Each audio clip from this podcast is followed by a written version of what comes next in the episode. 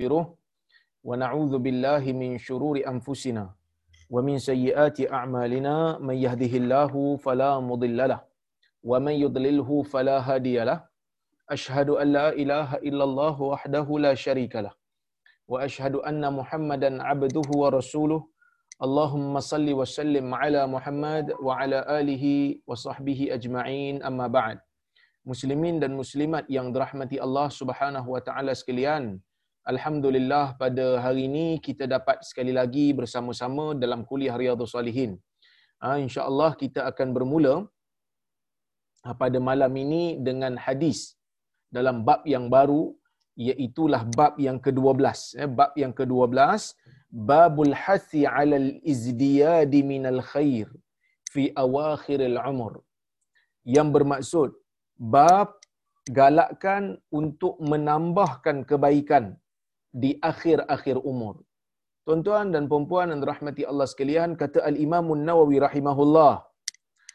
Qala ta'ala, "Awalam nu'ammirkum ma yatadhakkaru fihi man tadhakkar wa ja'akumun nadhir." Qala Ibn Abbas, "Wal muhaqqiquna ma'nahu aw lam nu'ammirkum 60 sanah?" ويؤيده الحديث الذي سنذكره إن شاء الله تعالى. وقيل معناه ثمانية عشرة سنة وقيل أربعين سنة. قاله الحسن والكلب ومسروق. ونقل عن ابن عباس أيضا.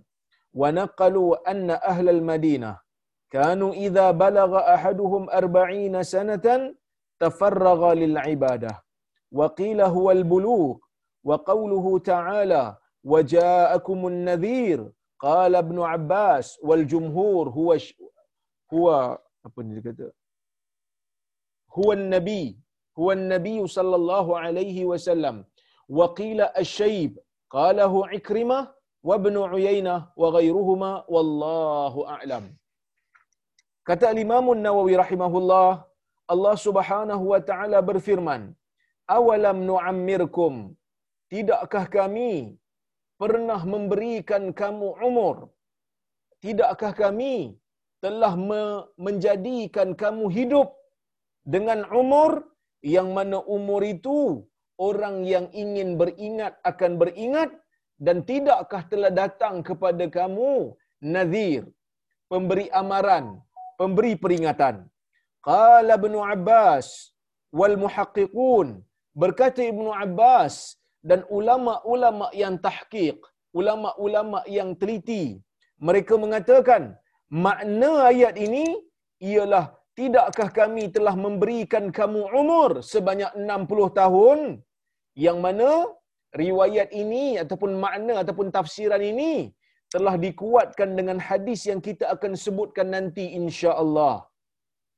Waqila dikatakan Sebahagian ulama lain kata makna ayat ni maknahu thamaniya asyarata sanah. Tidakkah kami telah memberikan kamu umur sebanyak 18 tahun? Waqila sebahagian ulama yang lain mengatakan 40 tahun. Ini adalah pendapat Al-Hasanul Basri, Al-Kalbi, Masruq dan ia juga diriwayatkan daripada Ibnu Abbas dan mereka menukilkan sesungguhnya orang-orang Madinah apabila telah sampai salah seorang daripada mereka ke umur 40 tahun tafarraga lil ibadah. Mereka akan meluangkan ataupun memperbanyakkan ataupun kita panggil menjadikan diri mereka sibuk untuk beribadat. Waqila huwal bulugh. Sebahagian ulama yang lain mengatakan umur yang Allah berikan itu ialah umur baligh wa qauluhu ta'ala dan Allah berfirman wa ja'akumun nadhir. Bukankah telah datang kepada kamu pemberi amaran? Kata Ibnu Abbas dan majoriti ulama pemberi amaran di sini bermaksud nabi sallallahu alaihi wasallam. Sebahagian ulama yang lain mereka menyebutkan pemberi amaran itu bukan nabi. Sebaliknya pemberi amaran itu adalah uban. Qalahu ikrimah wa ibn Uyainah wa ghairuhuma yang mana ini adalah pendapat Ikrimah seorang tabi'in anak kepada anak murid kepada Ibnu Abbas Ikrimah ni anak murid kepada Ibnu Abbas dan juga Ibnu Uyainah. Ibnu Uyainah ni nama sebenar dia Sufyan bin Uyainah. Yang mana dia ni merupakan ulama yang ulama hadis yang um, uh, ber, menetap di Mekah pada waktu tu, pada waktu dia hidup dan selain daripada mereka. Dikatakan juga Al-Imam Al-Bukhari ha, di dalam sahihnya cenderung kepada pendapat yang mengatakan telah datang kepada kamu. Bukankah telah datang kepada kamu pemberi amaran? Imam Imam Al-Bukhari cenderung untuk mengatakan pemberi amaran di dalam ayat Al-Quran yang dibawa ini adalah uban seperti mana kata Al-Imam Al-Bukhari di dalam sahihnya Aisyaibu Nadhir. Uban itu merupakan pemberi amaran. Ah, pemberi peringatan tentang dekatnya kematian. Li'annahu ya'ti fi sinnil iktihal. Kerana uban itu datang ketika umur-umur telah dewasa. Wa huwa alamatun limufaraqati sinnis sabah. Ia merupakan satu petanda bahawasanya seseorang itu telah bercerai dengan umur sabah, umur keanak-anakan. Alladhi huwa sinnul lahu wal la'ab yang mana ia merupakan umur orang bermain dan berhibur.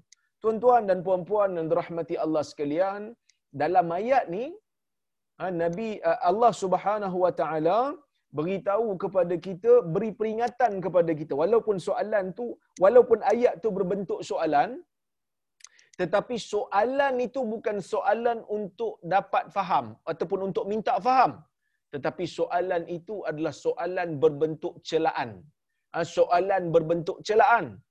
Contohnya macam kita dengan anak kita, kita tengok anak kita ni buat benda tak elok dan last sekali anak kita ditimpa orang kata benda tak elok disebabkan perbuatan dia, kita akan tanya kepada dia.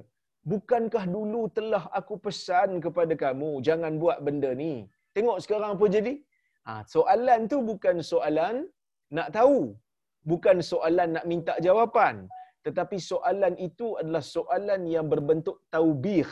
Ha, soalan yang berbentuk nak bagi tahu bahawasanya kamu telah melakukan perkara yang tak betul.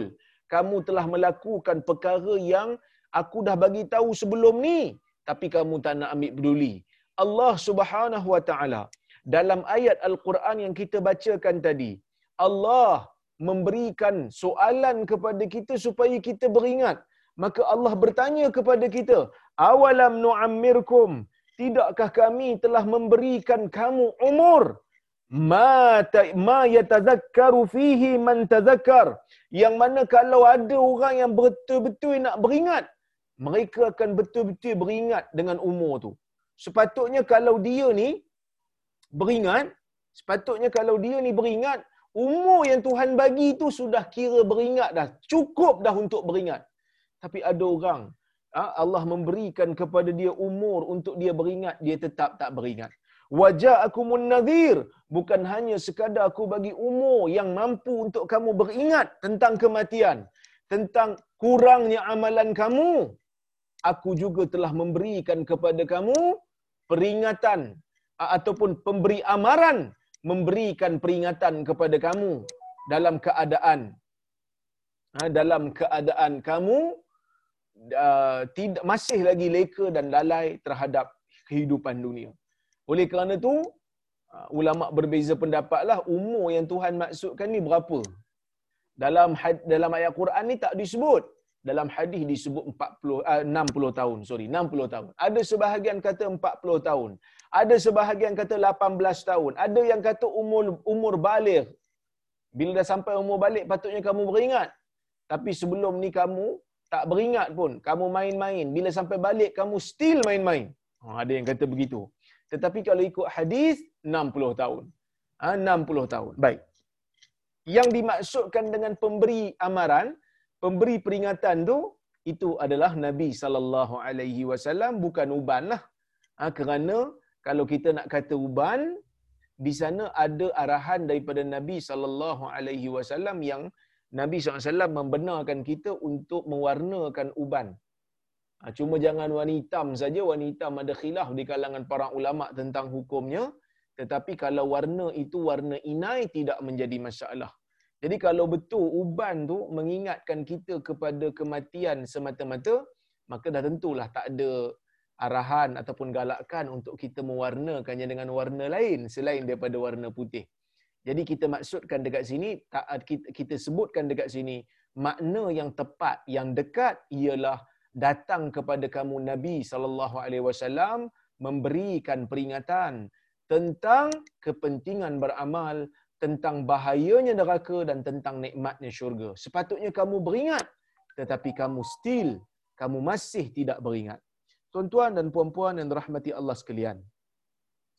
Al-Imam Nawawi meneruskan membawa hadis di dalam bab ini sebagai hadis yang pertama di dalam bab dan hadis yang ke-112 di dalam kitab ini kata Al-Imam Nawawi wa ammal ahadith fal awwalu an Abi Hurairah radhiyallahu anhu anin Nabi sallallahu alaihi wasallam. A'zara Allah ila mri'in akhara ajalahu hatta balagha sittina sanah. Rawahu al-Bukhari.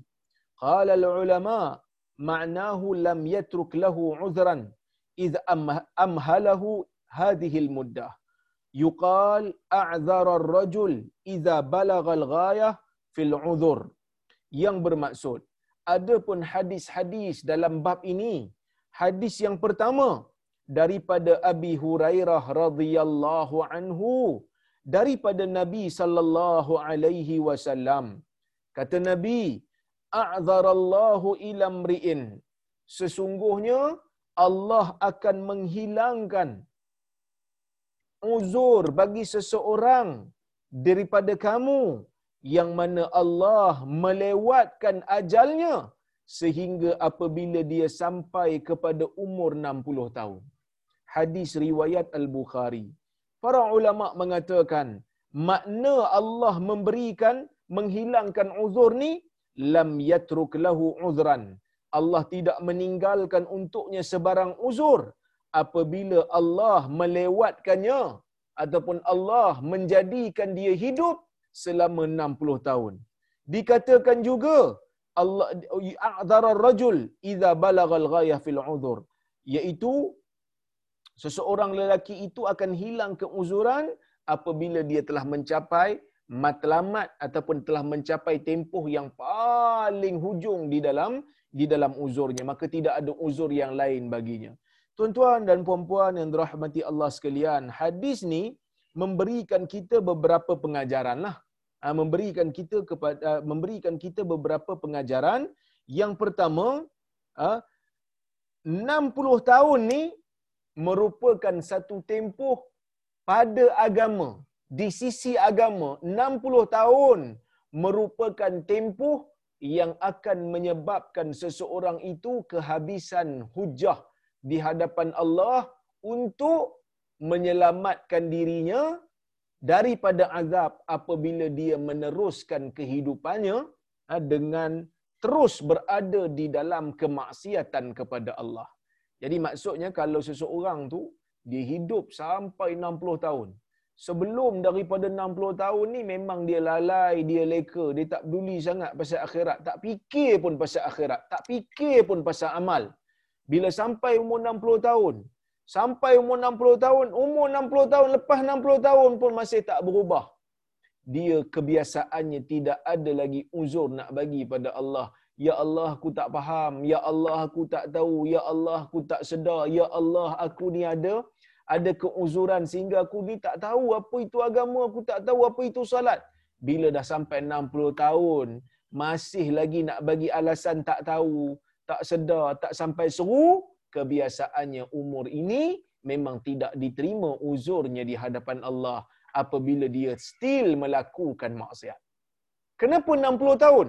kerana tempoh 60 tahun ni merupakan tempoh yang sangat lama. Ha, kebiasaan manusia ni bila zaman kanak-kanak, waktu umur dia kanak-kanak, biasanya dia akan leka dengan mainan. Dia akan leka dengan hiburan. Sampai kepada umur balik. Bila balik, dia teringin nak mencuba sesuatu yang dia tak pernah cuba sebelum ini iaitu umur remaja. Bila sampai kepada umur dewasa, ya, bila sampai kepada umur muda, ha, belum lagi remaja, lepas tu muda. Bila sampai kepada umur muda, maka dia mula untuk mencari dunianya. Ha, kerana pada waktu itulah dia ada pendapatan sedikit, dia baru nak mula dalam dunia ni, ha, nak mula kehidupan, nak rasa macam mana hidup dalam dunia ni. Rasa nikmat tu, rasa nikmat ni, beli barang tu, beli barang ni. Sehinggalah apabila dia capai umur 40 tahun, umur 40 tahun itu dari sudut akal, dari sudut emosi, telah pun matang. Kerana dia dah melepasi tahap balik iaitu tahap remaja, dia juga telah melepasi tahap muda. Dan bila sampai waktu umur 40 tahun, dia matang. Matang dari sudut akal, matang dari sudut emosi, masa tu pun kebiasaannya dunia dia dah stabil. Dia dah ada kerjaya, dah ada keluarga, dah ada anak-anak kebiasaannya. Dan pada waktu umur 40 tahun inilah tuan-tuan, kehidupan bermula secara seimbang sepatutnya dia dah kena fikir dah pasal dunia dia kena fikir, akhirat dia lebih banyak dia kena fikir. Tapi bila dia sampai umur 60 tahun, 20 tahun setelah daripada kematangan akal dia berlaku, 20 tahun setelah daripada kematangan emosi dia berlaku, dia masih lagi tidak dapat memikirkan tentang akhiratnya, maka dia memang orang yang betul-betul langsung tak fikir untung nasib akhirat dia nanti. Maka oleh kerana itu uzur dia dah, dah hilang. Ya, yang mana kenapa 60 tahun ustaz? Kerana 60 tahun ni kebiasaannya orang meninggal dunia. Dalam hadis riwayat Abu Dawud dengan sanad yang hasan, Nabi sallallahu alaihi wasallam menyebutkan, "A'maru ummati ma baina sittin wa sab'in." wa aqalluhum may yujawizu may yujawizu dhalika au kama qal yang bermaksud umur umat aku ni kata Nabi sallallahu alaihi wasallam umur umat aku ni di antara 60 ke 70 tahun dan sedikit sangat di kalangan umat aku ni yang boleh untuk melepasi umur berikut ataupun umur 70 tahun. Nabi kita sallallahu alaihi wasallam berumur 63 tahun ramai di kalangan ah, sahabat-sahabat Nabi sallallahu alaihi wasallam yang meninggal tak sampai pun umur 70 tahun. Jadi 60 tahun ke 70 tahun merupakan umur di mana kebiasaan manusia akan bertemu dengan Tuhan, akan menemui Allah Azza wa Jalla membawa amalan. Sepatutnya bila sampai umur 60 tahun kena beringat. Ha, sepatutnya bila sampai umur 60 tahun kena fikir. Jadi bila dah sampai umur 60, dah dekat dengan mati, masih lagi belum ingat tentang agama, menunjukkan dia ni memang betul-betul repuk lah. Memang betul-betul tak fikir langsung tentang untung nasib akhirat. Ha, kerana dah sampai umur nak mati pun tak ingat mati lagi. Nak sampai umur yang betul-betul nak bertemu Allah pun masih tak fikir lagi nak buat apa. Maka tuan-tuan dan puan-puan, ini merupakan orang yang betul-betul ha, telah mencuaikan peluang yang Allah Ta'ala berikan kepada dia. Baik. Yang kedua, ha, faedah yang kedua yang kita boleh ambil daripada hadis ni, ha, yang mana tua ni merupakan petanda kebiasaannya tentang dekatnya kematian. Maksudnya bila tua ni, Allah Azza wa Jalla akan memberikan kita uban, akan memberikan kita fizikal yang lemah. Wa man nu'ammirhu nunakkishu fil khalq. Sesiapa yang kami berikan kepada mereka umur yang panjang, nunakkishu fil khalq. Kami akan pusingkan dia dalam kami akan pusingkan dia ataupun kembalikan dia di dalam kejadian dia. Afala yaqilun? Tidakkah mereka itu berfikir? Maksudnya, kita waktu kita lahir kita lemah, jalan pun tak boleh. Merangkak pun tak boleh pada peringkat awal. So kita slow-slow ha, daripada kita menerap mula-mula baring, lepas tu menerap, lepas tu merangkak, lepas tu memapah, lepas tu berdiri. Ha, lepas tu baru kuat. Jadi bila dah sampai kepada puncak kekuatan, dia akan turun balik. Dia turun, turun, lemah, lemah, lemah. Sampailah tua menjadi lemah. Supaya Allah memberikan kepada kita peringatan tentang kematian yang dekat dengan kita. Walaupun orang kata, Ustaz, mati ni bukan tunggu tua Ustaz. Betul. Mati bukan tunggu tua. Ramai di kalangan orang-orang muda mati. Betul. Tetapi kebiasaannya tua tu lagilah dekat dengan kematian dan sepatutnya orang yang dah tua ni beringat. Terutamanya bila dah sampai umur 60 tahun. Dan umur 60 tahun ni bukan umur umur uh, Masihi ya, umur Hijri. So kita kena kiralah Hijri kita. Lahir bulan berapa, tahun berapa Hijri. Ha, tapi sekarang ni tak payah susah-susah lah. Kerana dah ada software siap. Ha, ada laman web yang boleh convertkan kita. Lahir kata 22 Jun 1983, type aja dekat laman web tu convert kepada Hijri dia akan bagi tahu. Dan kita boleh kira umur kita. Eh? Umur biasa disebut di dalam hadis umur Hijri, ha, bukan umur Masihi. Ada beza ke di antara umur Hijri dengan Masihi? Ada beza. Kenapa ada beza? Kerana umur Hijri kira bulan. Ha, pergerakan bulan. Yang mana umur Masihi bergantung kepada pergerakan matahari. Jadi kalau bulan Islam ni kebiasaannya ha, dia lewat ha, dia awal 10 hari daripada bulan bulan Masihi. Maksudnya kalau setahun tu ada 10 hari kurang bulan Hijri berbanding bulan Masihi. Dan yang seterusnya, azab ini Allah Taala tidak akan berikan kepada mana-mana insan melainkan setelah ditegakkan kepadanya hujah. Ha, ditegakkan kepadanya hujah. Bila kita tak uh, bila kita tak uh, biasa uh, mendengar tentang azab bila kita tak pernah mendengar tentang agama bila tak pernah dengar tentang syurga dan neraka maka Allah tidak akan azabkan kita terutamanya kalau memang kita ni tak dengar langsung tentang apa itu dakwah. Katalah orang duk ke Amazon dia tak tahu langsung pasal Islam. Tak pernah sampai langsung seruan Islam. Allah tidak akan mengazab mereka kerana Allah menyebut wama kunna mu'adzibina hatta nab'atha rasula. Sesungguhnya pastinya kami tidak akan menjadi pengazab kepada mana-mana kaum sehinggalah apabila kami menghantar rasul kepada mereka. Jadi syarat untuk mengazab mana-mana makhluk Allah, Allah perlu menghantar dulu kepada mereka hujah. Di antara hujahnya Al-Quran dan Sunnah yang dibawa oleh Nabi sallallahu alaihi wasallam. Jadi proses nak tegakkan hujah ni perlu dilakukan dulu. Jadi kalau umur dia dah sampai kepada 60 tahun, memang dia duduk di tempat yang langsung ha, yang langsung dakwah tak sampai kepada dia, maka dia tak dikira sebagai salah kerana memang dia tak pernah dengar langsung tentang agama. Tapi kalau dia duduk dekat-dekat masyarakat Islam, kuliah agama secara percuma, ha, buku-buku agama boleh dibeli dengan mudah, tafsiran-tafsiran terhadap agama boleh dicapai melalui Google dan Google dan juga YouTube. Tapi dia bagi saya bagi alasan tak sampai seru ha, itu dia bohong lah. Ha, itu dia bohong memang dia tipu.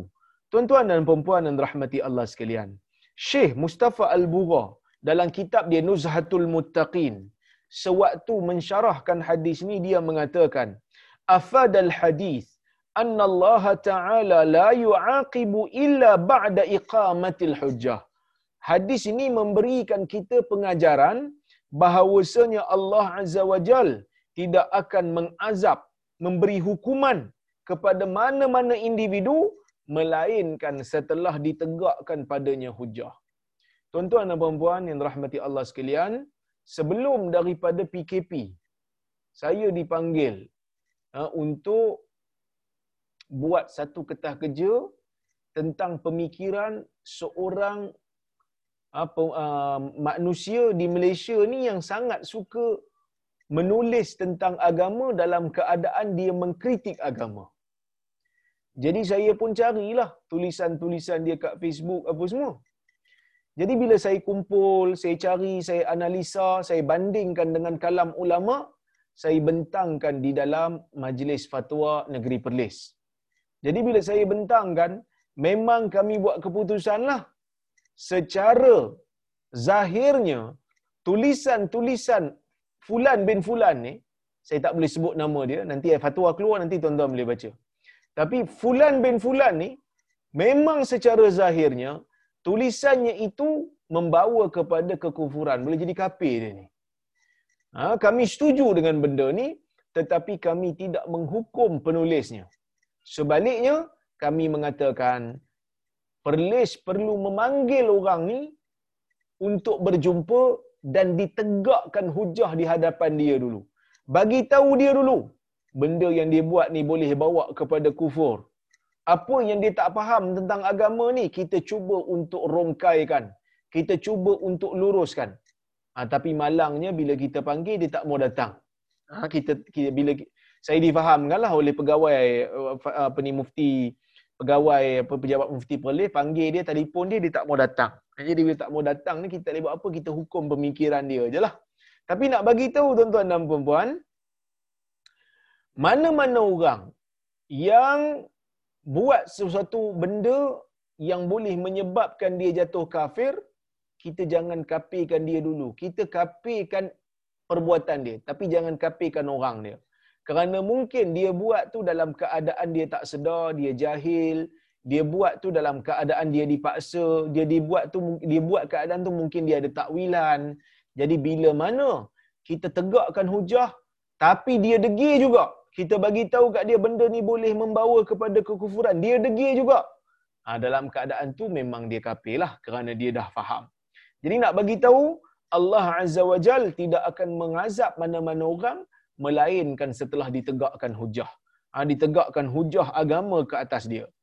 Al-isyaratu ila anna istikmal sittin madhinnatun lidunuil ajal. Hadis ni memberikan isyarat bahawasanya cukup 60 tahun daripada umur ia merupakan ha, satu ha, satu petanda kepada dekatnya ajal bagi seseorang. Man a'ta man u'tiya umran madida wa kana ya'ishu fi mujtama yastati'u fihi an yuaddi al-ibadat wa ta'at wa lam yaf'al dhalika falaysa lahu 'udhrun fi taqsirihi kama afad al-hadis. Sesiapa yang diberikan umur yang panjang dan dia duduk di dalam masyarakat yang mana dia mampu untuk menjalankan ibadat dan ketaatan kepada Allah di dalam masyarakat itu tetapi dia tidak lakukan maka dia tidak ada uzur lagi dalam kecuaiannya seperti mana yang disebutkan di dalam hadis. Dan hadis ini juga memberikan kita pengajaran adam taswifil a'mal idza qarabal insan sinna tis'in jangan bertangguh-tangguh dalam amalan apabila seseorang insan itu telah capai kepada umur 60 tahun. Jadi bila dekat-dekat nak sampai 60 tahun, jangan bertangguh-tangguh. Bila bila saya sebut 60 ni bukan maksud kena tunggu 60 baru serius. Dah. Bila 60 ni hilang hujah, maksud sebelum tu kena get ready. Sebelum 60 tu kena get ready dah. Ha, saya pun sama tuan-tuan, kita semua sama. Bila nak capai umur 60, sepatutnya kita dah kena ready, kita dah kena serius, kita dah kena takut. Kita dah kena prepare yang sebaiknya untuk kita bertemu dengan Allah Azza wa Jalla. Baik, hadis berikutnya. Al-Thani, عن ابن عباس رضي الله عنهما قال كان عمر رضي الله عنه يدخلني مع أشياخ بدر فكأن بعضهم وجد في نفسه فقال لما يدخل هذا معنا ولنا أبناء مثله فقال عمر إنه من حيث علمتم فدعاني ذات يوم فأدخلني معهم. فما رأيت أنه دعاني يومئذ إلا ليريهم. قال ما تقولون في قول الله إذا جاء نصر الله والفتح؟ فقال بعضهم أمرنا نحمد الله ونستغفره إذا نصرنا وفتح علينا. وسكت بعضهم فلم يقل شيئا. فقال لي أكذلك تقول يا ابن عباس فقلت لا قال فما تقول قلت هو أجل رسول الله صلى الله عليه وسلم أعلمه له قال إذا جاء نصر الله والفتح وذلك علامة أجلك فسبح بحمد ربك واستغفره إنه كان توابا فقال عمر radhiyallahu anhu ma a'lamu minha illa ma taqul. Baik. Tuan-tuan dan puan-puan yang dirahmati Allah Subhanahu wa taala sekalian, hadis ni hadis riwayat Ibnu Abbas. Jadi saya rasa tak perlulah saya huraikan siapakah Ibnu Abbas ni kerana Ibnu Abbas ni memang terkenal lah sebagai orang yang um, disebut di dalam kitab-kitab biografi sahabat sebagai orang-orang yang mempunyai kepakaran uh, di dalam hadis Nabi sallallahu alaihi wasallam dan juga di dalam Al-Quran uh, di dalam mentafsirkan Al-Quran. Jadi Ibnu Abbas ni satu hari kata Umar ya Kata Ibnu Abbas dia kata kana Umar radhiyallahu anhu yudkhiluni ma'a asyakhi Badrin. Dia kata sesungguhnya Umar radhiyallahu anhu memasukkan aku dalam satu majlis bersama dengan orang-orang tua di kalangan orang Badar. Ha, maksudnya bila dah sampai kepada zaman pemerintahan Umar, Umar ni dia suka bawa Ibnu Abbas, Umar ni disuka mesyuarat lah dengan sahabat dia, dengan kabinet dia. Jadi bila ada masalah-masalah apa, Umar akan panggil sahabat-sahabat dia. Umar akan panggil kabinet-kabinet dia bersyuarat. Kalau tak dapat keputusan, Umar akan panggil orang-orang badar. Tak dapat keputusan, dia akan panggil orang muhajirin. Tak dapat keputusan, dia akan panggil orang ansar. Sama macam kes Umar bila pergi ke Syam lah. Dulu saya pernah baca satu hadis, yang mana waktu Umar ni zaman pemerintahan dia dia keluar bersama dengan sahabat-sahabat dia nak pergi ke Syam. Umar tempat pentadbiran dia di Madinah. Jadi bila nak pergi ke Syam duk tengah-tengah jalan sampai berita kepada Umar yang mana Syam telah dilanda taun. Jadi macam mana nak buat?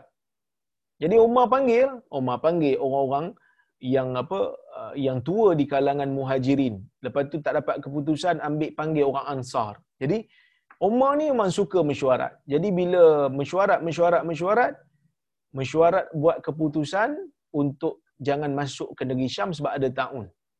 Ha, jadi eh, Nabi ajar kuarantin ni. Ha, Nabi ajar kita untuk kuarantin supaya tak keluar daripada tempat kena taun dan tak masuk ke tempat yang kena taun. Ha, sepatutnya kita kena disiplin lah ah, dengan kuarantin ni. Jangan tak kuarantin lah. Ha, jadi, bila keluar daripada bila keluar keputusan Umar untuk tak masuk ke Syam, datang kepada dia Abdul Rahman bin Auf, Abdul Rahman bin Auf bacakan hadis Nabi kepada dia. Maksudnya keputusan Umar tu selari dengan dengan hadis Nabi SAW yang mana kata Abdul Rahman bin Auf, aku mendengar Rasulullah SAW bersabda, idza waqa'a bi ardin wa antum biha atau idza waqa'a bi ardin fala tuqdimu alaih ha wa alaiha wa idza waqa'a bi ardin wa antum biha fala takhruju firaran minhu atau kama qala apabila taun telah melanda sebuah negeri kamu jangan masuk negeri itu. Dan apabila dia berada di tempat kamu di negeri kamu maka kamu jangan keluar kerana nak lari daripada dia jadi tuan-tuan dan puan-puan dan rahmati Allah sekalian, Umar ni memang inilah sifat dia, dia suka bersyarat. Sebab tu masa zaman pemerintahan Umar, Umar tak bagi sahabat-sahabat besar ni untuk keluar daripada Madinah. Kerana susah dia nak mesyuarat. Zaman tu tak ada WhatsApp group, ah, tak ada Zoom nak mesyuarat. Jadi dia tak bagi keluar. Kalau tak ada keperluan yang mendesak, dia tak akan bagi keluar. Dia akan suruh sahabat-sahabat besar ni untuk duduk di Madinah. Senang. Kalau jadi apa-apa, dia boleh mesyuarat, tanya hadis. Kalau sahabat ni dengar hadis daripada Nabi sallallahu alaihi wasallam. Kata Ibnu Abbas, Umar ni waktu pemerintahan dia dia suka masukkan aku bersama dengan orang-orang tua Badar. Orang-orang tua Badar ni lebih berumur lah daripada Ibnu Abbas. Ibnu Abbas ni muda lagi, belasan tahun je waktu Nabi waktu Nabi wafat, dia baru belasan tahun. Ibnu Abbas ni. Dia sekitar umur Aisyah juga. Ha, sebab itu dalam dalam riwayat hadis, dalam riwayat hidup Ibnu Abbas ni, kan? Ibnu Abbas ni pernah Nabi doakan dia, lepas tu Ibnu Abbas ni lepas Nabi wafat, dia rajin mencari hadis. Jumpa sahabat tua-tua ni tanya hadis. Kenapa? Kerana dia sekejap dengan Nabi SAW, tak lama dia dengan Nabi. Sebab dia lahir lewat. Ada sekitar umur Aisyah juga. Tapi bila dia dah, bila Umar memerintah, Umar memerintah lepas dua tahun setengah setelah Abu Bakar wafat, masuk Abu Bakar memerintah setelah Nabi tak ada hanya dua tahun lebih saja. Lepas tu Umar memerintah, Ibn Abbas pun sekitar umur awal 20-an lah. Eh? 20-an. Jadi tuan-tuan dan puan-puan dan rahmati Allah sekalian, bila dia Umar masukkan dia bersama dengan orang-orang tua Badar yang terlibat dengan perang Badar, wajada faka'anna ba'dahum wajada fi nafsi. Sebahagian daripada orang tua-tua ni rasa macam tak puas hati. Rasa macam marah sikitlah.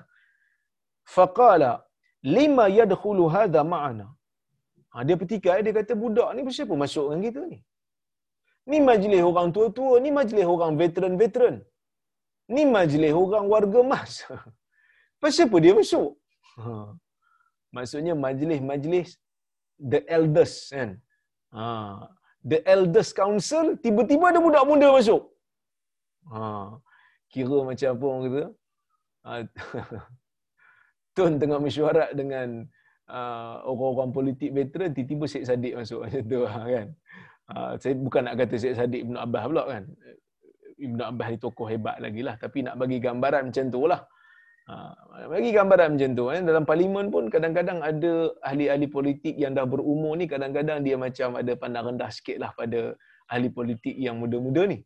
Ha, macam dia kata cucu-cucu kan, dia kata macam tu lah. Jadi, tapi sahabat ni dia tak adalah terlalu pandang rendah. Dia cuma pelik lah. Dia kata, siapa dia ni masuk? Ni majlis orang tua-tua. Dia ni muda lagi, siapa dia masuk? Dia macam tak puas hati. Dia tak nampak apa siapa dia ni masuk. Dia tak nampak rasional. Siapa hang masuk? Sepatutnya tak masuk. Ni bukan majlis hang. Ha, macam tu. Tak sesuai. Ha, okay. Walana abna'un mislu. Kenapa dia masuk bersama dengan kita sedangkan kita ada anak yang sama umur macam dia? Maksud dia ni pangkat anak aja. Kita ni pangkat bapak-bapak. Tak tak layak dia masuk. Tak sesuai dia masuk. Bahasa tak sama.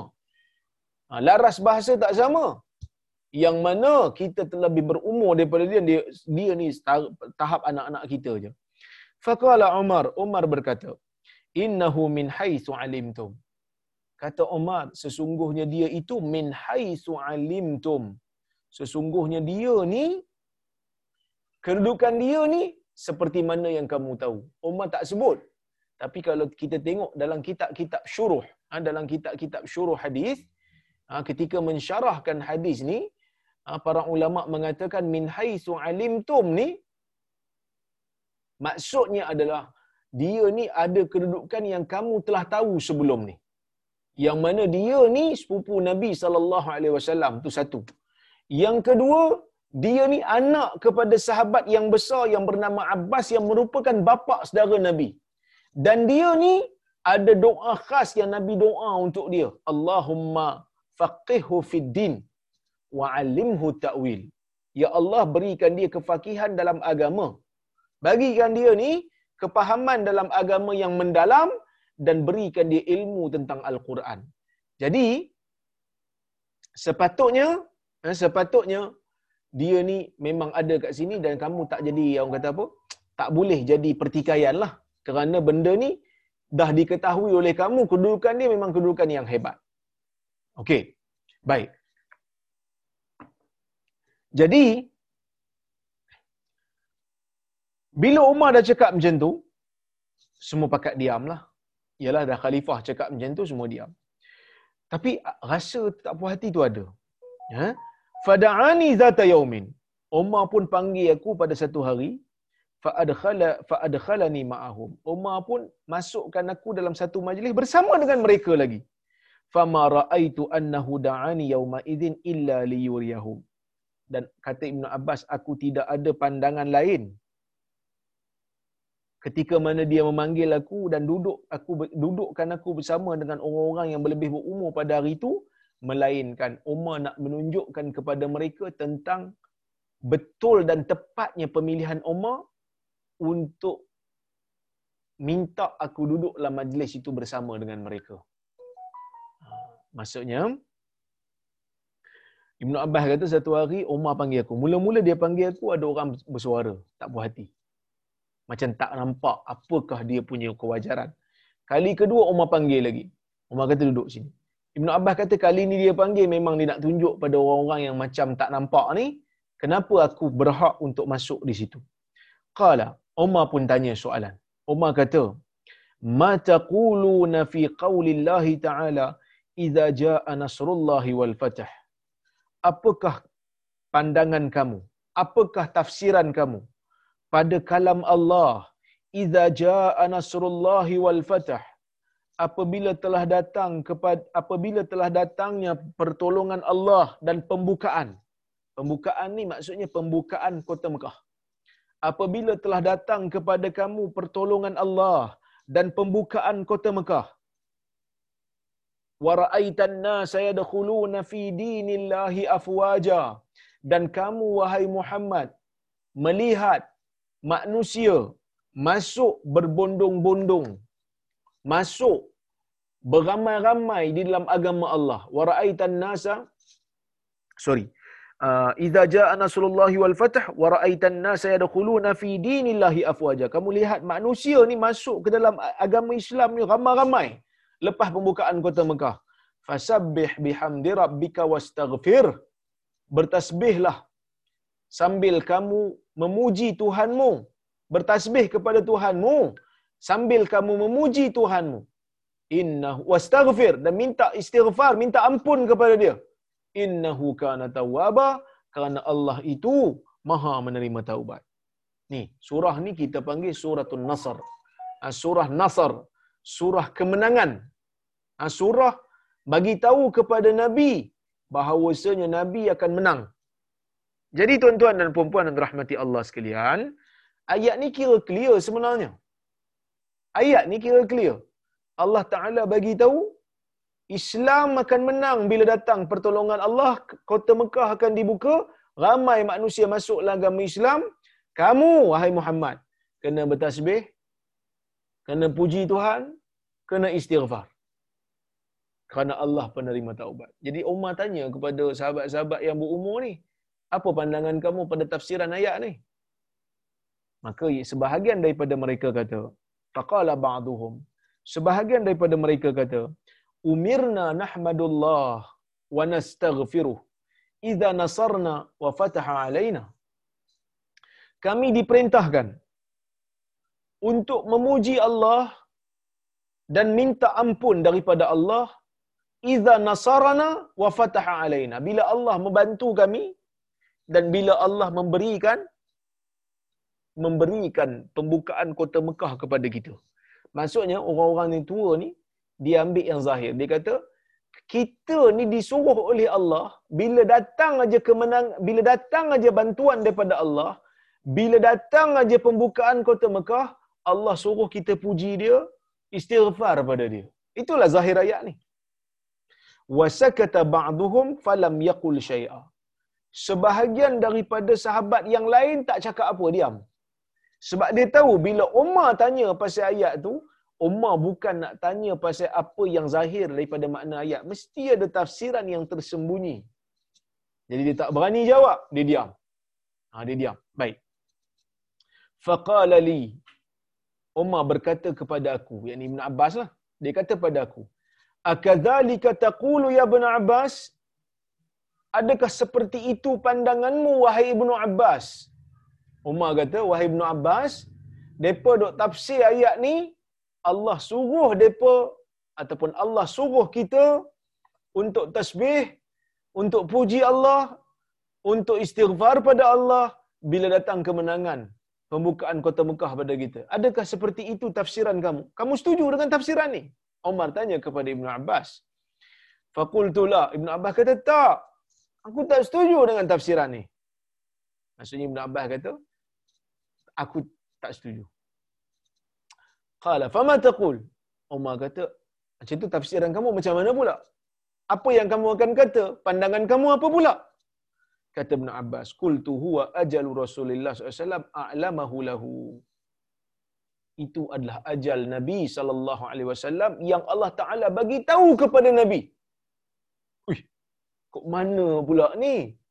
Kok mana Ibn Abbas bila tahu ajal Nabi ni tak cerita pun pasal ajal Nabi? Ibnu Abbas mengatakan, bila datang aja kemenangan, bila datang aja pembukaan kota Mekah, maka Islam telah pun tersebar di Madinah, di Mekah, di Taif, di Hunain dan seumpamanya.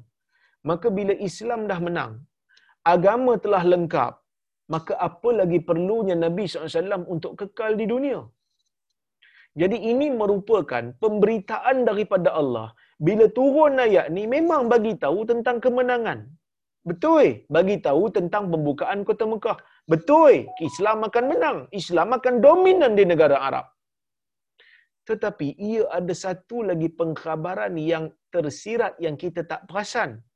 Iaitulah apabila Islam ini telah menang di semenanjung Arab, maka itu merupakan petanda bahawasanya Rasulullah sallallahu alaihi wasallam akan pergi meninggalkan kita.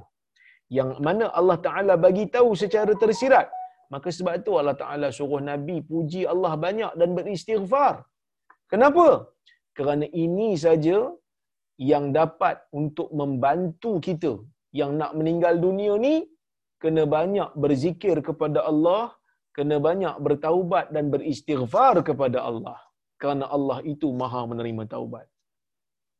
Qala Ibn Abbas kata, "Idza jaa nasrullahi wal fath" Apabila datang kepada apabila telah datang pertolongan Allah dan pembukaan kota Mekah, Ibn Abbas tafsirkan, "Wa dzalika alamatu ajalik." Itu merupakan petanda kepada ajalmu. Fasabbih bihamdi rabbika wastaghfir innahu kana tawwaba. Ya. Maka hendaklah kamu bertasbih memuji Tuhanmu dan meminta istighfar, minta pengampunan daripadanya. Sesungguhnya Allah itu Maha menerima taubat.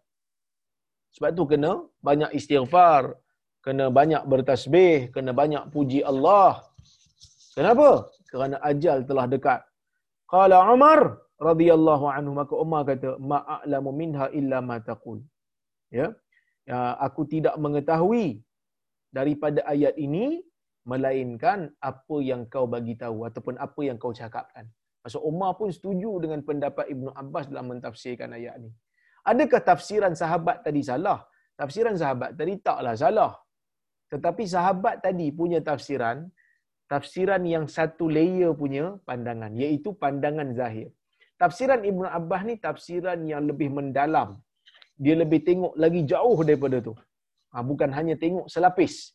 Ibn Abbas dalam ayat ni dia tengok berlapis-lapis. Ha? Dia faham apakah motif di sebalik penurunan ayat ni. Baik kita tengok kepada faedah yang kita boleh ambil daripada hadis ni. Baik. Hadis ni antara faedah yang kita boleh ambil al-amru bil istighfar tanbihun ala dunuil ajal. Arahan untuk istighfar merupakan peringatan terhadap dekatnya ajal. Dekatnya ajal Nabi. Sebab kota Mekah dibuka pada tahun ke-8 Hijrah. Nabi wafat pada tahun ke-11 Hijrah. Awal tahun ke-11, bulan Rabiul Awal, tahun ke-11 Hijrah. So tak lama lepas turunnya ayat ni, Nabi SAW pun wafat. Ya, Sebab tu kena istighfar. Li'annahu yakunu fi khawatimil umur. Kerana dialah istighfar tu menjadi penutup bagi amalan kita yataqaddamul mar'u ala aqranihi bi husni fahmihi wa sa'ati wa sa'ata ilmi wa sa'ati ilmihi. Ini satu benda lah. Seseorang ni Allah Taala bagi pemahaman pada dia tak sama berdasarkan tahap kecerdikan dia. Tapi cerdik ni dia bukan kira umur. Umar nak buktikan kepada kita tentang dalam agama ni dia tak fikir sangat pasal umur tua ke muda. Tapi dari sudut pemahaman kalau dia layak, dia memang pandai bagi kat dia. Walaupun dia muda lagi. Tapi masalah kita ni kadang-kadang kita tengok umur. Kan? Kita tengok umur lebih daripada kita tengok ilmu. Eh muda sangat tu tak payahlah lagi. Biar dia tua dulu. Tak sempat tua? Kan? Ataupun dia tua betul dah. yang tua betul-betul tua pun tak mati-mati lagi. Jadi maksudnya sampai bila pun dia tak menyumbang untuk negara. Kan? Nak tunggu orang tua pun tak mati-mati lagi. Ha, jadi ha, sebenarnya dalam agama ni yang diambil kira adalah ilmu. Sebab itu adalah satu kisah kan. Umar bin Abdul Aziz ni Umar bin Abdul Aziz, Umar bin Abdul Aziz ni kan khalifah orang Islam yang adil pada zaman pemerintahan Bani Umayyah. Jadi bila Umar bin Abdul Aziz ni memerintah adalah delegasi-delegasi datang kat dia untuk memberikan khabar tentang rakyat kepada dia. Jadi bila datang satu delegasi ni yang nak bercakap tu budak muda. Umar bagi pandangan pada dia biarlah yang tua dulu bercakap. Ha, biarlah yang tua dulu bercakap. Yang muda-muda ni janganlah cakap dulu. Tunggulah ambil turn dulu. Budak ni senang je dia cakap kat Umar. Dia kata kalaulah umur tu, kalaulah penghormatan ni berdasarkan kepada umur semata-mata. Sudah pasti ada orang yang lebih tua daripada kamu yang lebih layak untuk menjadi khalifah pada orang Islam. Maksudnya budak ni selamba je sound Umar, sound khalifah pada masa tu. Kalau penghormatan tu berdasarkan umur saja, patutnya ada orang lebih tua daripada kamu untuk jadi khalifah. Kamu pun tak tua mana lagi. Ramai lagi orang tua untuk jadi khalifah. Tapi kamu jadi khalifah, dia nak bagi tahulah kamu jadi khalifah ni sebab memang kamu layak, kamu cerdik, kamu bijak. Maka kamu layak. Jadi dalam agama ni begitulah. Sebab tu kerajaan Islam dulu ni dia boleh maju kerana dia mementingkan bukan keturunan. Dia mementingkan bukan kedudukan. Dia mementingkan bukan semata-mata umur. Tetapi dia mementingkan kebolehan dan kepakaran. Maka sebab itu tuan-tuan dan puan-puan dan rahmati Allah sekalian. Khalid bin Al-Walid dilantik sebagai panglima tentera. Walaupun kalau ikut, waktu dia masuk Islam agak sedikit lewat berbanding sahabat yang lain. Sepatutnya kena beratur lah. Kan orang lompat bati umpamanya kan. Dia kena beratur belakang. Kalau dia potong barisan orang marah. Aku beratur lama dah dalam peti ni, hang duduk belakang tu. Tapi Islam dia bukan begitu. Kerana Islam mementingkan kepada kepakaran dan kebolehan. Oleh kerana Khalid bin Al-Walid merupakan orang yang pakar dalam ketenteraan, maka Nabi SAW bagi kat dia. Ya. Dan yang kedua, Fadlu, Fadlu Abdullah bin Abbas wa fahmuhu li kitabillahi ta'ala hatta luqiba turjuman Al-Quran. Ha, kelebihan Ibn Abdullah bin Abbas dan kefahaman dia terhadap kitab Allah sehingga dia ni digelarkan sebagai turjuman Al-Quran. Ha, hebatlah Ibn Abbas ni dia tengok berlapis-lapis. Bukan bermakna tafsiran sahabat tadi salah. Tafsiran sahabat yang berumur ni betul tapi selapis. Tafsiran Ibn Abbas lebih banyak, lebih mendalam daripada tu. Fadlul ilmu ulama dan kelebihan ilmu dan ulama. Sebab tu ulama-ulama yang ada ilmu yang mendalam terhadap agama ni kita kena hormat dia. Kerana dia membawa ilmu yang akan menyelamatkan akhirat kita, menyelamatkan dunia, menyelamatkan akhirat. Al-muqarrabuna ila Allah Ta'ala lahum dalail wa basyair qabla dunu ila jalihim tadullu ala husni aqibatihim. Orang yang dekat dengan Allah ni kadang-kadang Allah Ta'ala berikan mereka petunjuk.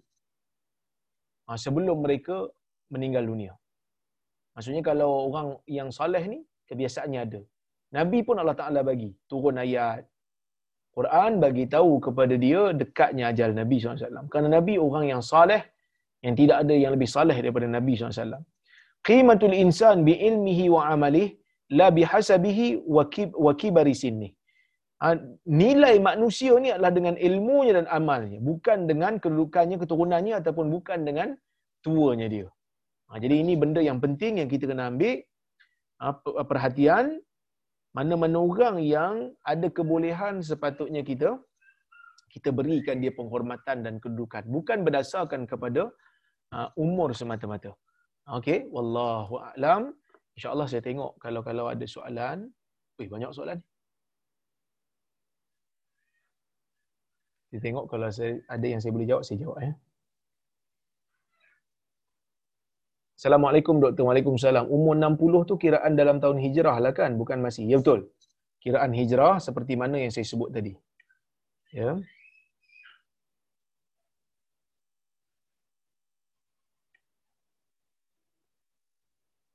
Assalamualaikum doktor. Waalaikumsalam. Adakah hadis sahih mengatakan bahawa ada malaikat catat pahala khusus untuk sedekah selepas solat subuh setiap hari?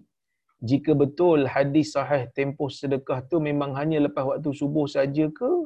Dan sampai tempoh jam berapa untuk bersedekah? Ah okey. Tuan-tuan tengok ni ya. Uh, tuan-tuan dan puan tengok ni ada satu hadis. Memang ada hadis tu tapi hadis tu macam uh, orang tu salah faham sikit kot ya sekejap saya bawakan hadis tu kita sama-sama tengok. Hadis tu adalah hadis yang sahih. Okey. Share. Tuan-tuan dan puan boleh tengok di skrin saya. Ini sahih Muslim. Ha, ini sahih Muslim. An Abi Hurairah radhiyallahu anhu anna an-nabiy sallallahu alaihi wasallam qala ma min yawmin yusbihul ibadi fihi illa malakani yanzilan. Fayaqulu ahaduhuma allahumma a'ti munfiqan khalafa. Wa yaqul akhar allahumma a'ti mumsikan talafa. Ha okey. Hadis nilah yang dimaksudkan tu. Hadis daripada abi hurairah daripada nabi SAW, kata nabi tidak ada satu hari pun yang mana hamba-hamba bangun pada waktu subuh melainkan dua malaikat akan turun. Yang mana satu malaikat akan mengatakan ya Allah berikan orang yang pemurah ini ganti yang lebih baik. Bagi dia ganti kepada apa yang dia nafkahkan fisabilillah tu wa yaqulul akhar. Dan berkata orang yang berkata malaikat yang satu lagi Allahumma a'ti mumsikan talafa. Ya Allah berikan orang yang kedekut ini kebinasaan kepada hartanya. Jadi inilah hadis yang dimaksudkan tu. Hadis yang dimaksudkan tu bukan sedekah pada waktu subuh tetapi malaikat berdoa pada waktu subuh. Maksudnya kalau kita nak sedekah sedekah bila-bila pun tak apa nak sedekah subuh ke, nak sedekah duha ke, nak sedekah zuhur ke, tapi malaikat akan turun pada waktu pagi dan akan berdoa kepada orang yang pemurah. Tak kira bila pun dia sedekah. Wallahu a'lam.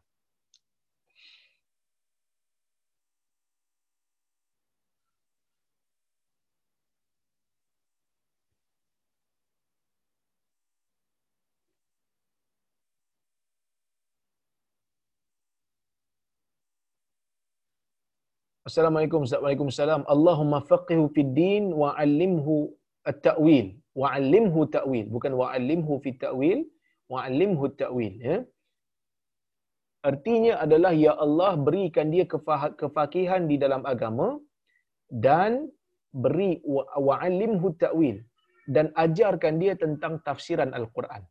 Itu tafsiran dia ya. Baik.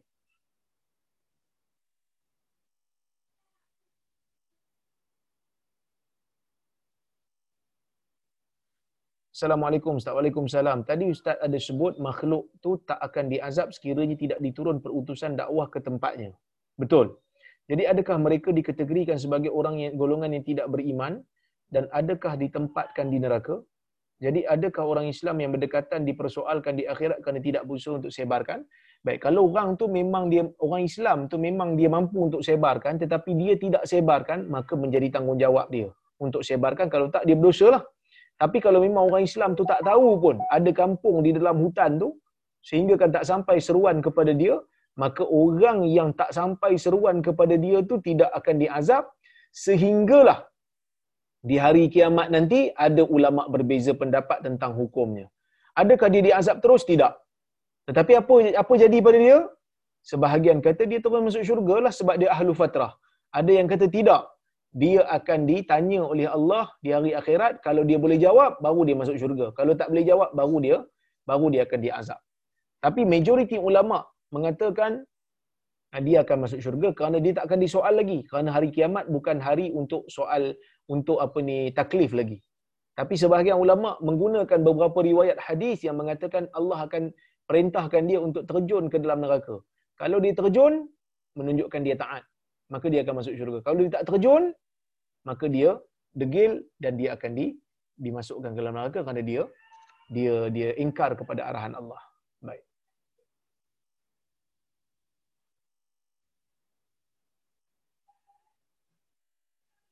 Salam doktor. Waalaikumsalam. Jika kita ada mendapat dua jemputan genduri, di mana akan diadakan pada waktu yang sama? Siapakah yang harus kita utamakan dulu? Jika satu daripada jemputan tu adalah dari keluarga darah daging dan yang satu lagi jiran.